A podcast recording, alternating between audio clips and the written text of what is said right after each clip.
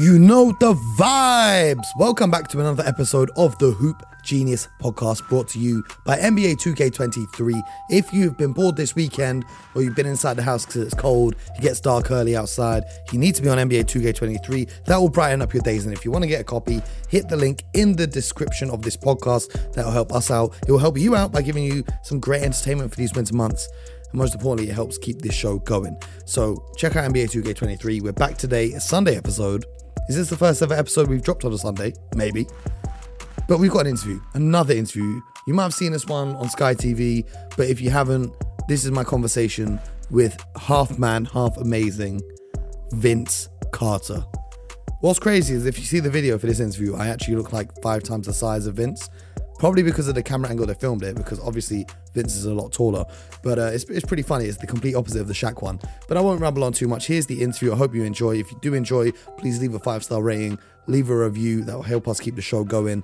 And BJ is going to be back very soon. We'll be back to regular 30 minute episodes. I know you guys have been showing some love for these interviews, but some of you guys have been saying that you need more.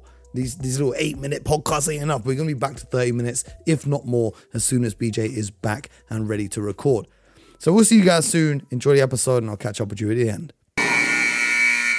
Ladies and gentlemen, we're joined by none other than the legendary Mr. Vince Carter, who has kindly taken a break from the golf course and all the other activities he's doing out here in Abu Dhabi to spend some time with us. Vince, how are you enjoying your time out here so far? Yeah, it's been good, man. Like I said, uh, I've said time and time again, the basketball has been good to me on the court, and you get the opportunity to reap the benefits off the court, to be a part of something special like this. The first game here is like it's you never forget your first, and like I said, hopefully, uh, in ten years, you get to see what this game has done for.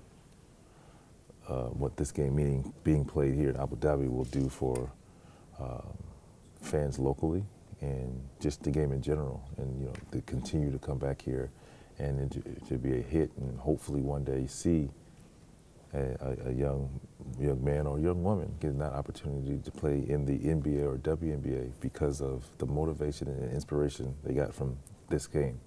Most definitely, and things like social media and technology as well mm-hmm. are helping further the game. And mm-hmm.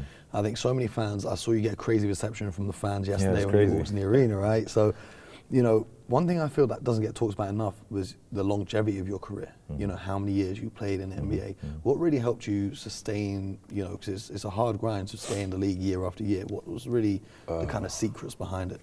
It's it's not. I mean, you know, when I answer, it's, it's not like this hidden gem. It's just it was l- literally and, and truly my willingness to do whatever it took to stick around.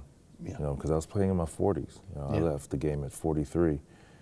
Um, so it was really my willingness to not skip steps, whatever that meant. You know, and, and it's going to be a little different for every player who tries to attempt that. Um, but for me, it was just I had a series of things that needed to be done Yeah. to keep the Yeah, body. so like diet, weight. Well, just yeah, yeah, yeah, just you know, training table um, um, with the trainers, weights, like you said, stretching, and it, it required me to be, or to, to to get there early to be Yeah.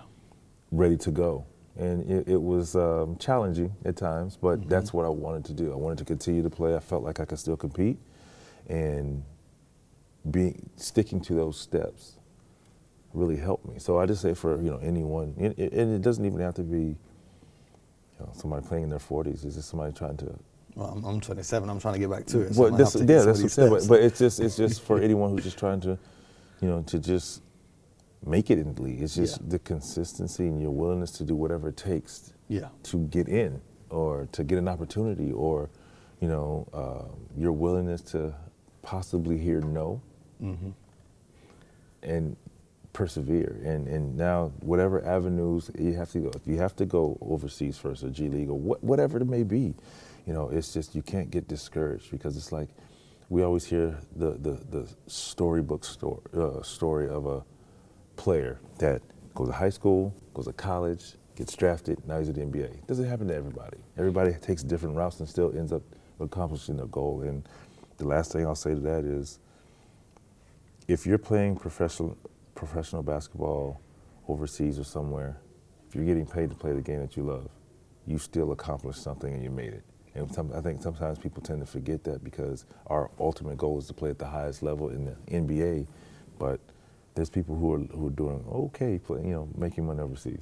So the last question I've got for you, you know, you've had a long career in the NBA and you've got a great media career going on as well. So I'm just going to give you a few words and I want you to respond with the first thing Oof. pops into your head. All right, Some let me hot lock, takes let me from lock in. All right, let's go. Okay.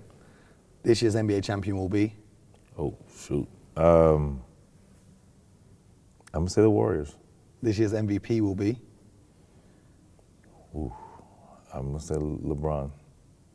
if I could see four people in the dunk contest this season, it would be This is not a fair one because I know it's not gonna happen. Yeah, but who would it I, I be, don't. I don't, I don't it be, know. I, I don't. I don't know. I mean, I honestly don't know. I, I, I mean, you know, it's just a wish list. I mean, I would like to see Zion. I would like to see Ja. I would like to see. Um, oof. There's a, there's probably a couple, and, and I would like to see some of the, the, the younger guys who, who have that talent. And, and I- off off the top, I'm not sure, but that, I just want to see some of the young talents just go out there and display what they have to offer. I think it'll be pretty good and, uh, and pretty pretty cool to see. most definitely. Well, Vince, thank you so much for your Yeah, time. I appreciate you, sir. Yeah. Enjoy the rest of Abu Dhabi and hopefully we'll catch up soon. Absolutely. Appreciate you.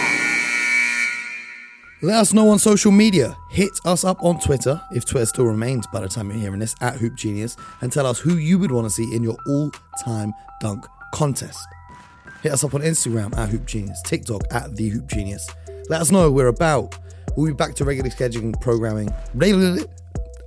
Yeah, I never even usually mess up my words like that. That's how you know it's been. It, it's like five in the morning. I'm recording this. We're back to regular scheduled programming. See how I keep it 100 with you guys. I don't even edit out the bad takes. We're back on schedule tomorrow morning, nice and early. The Hoop Genius podcast. Make sure you share with a friend, tell a friend, all that good stuff. But most importantly, get buckets.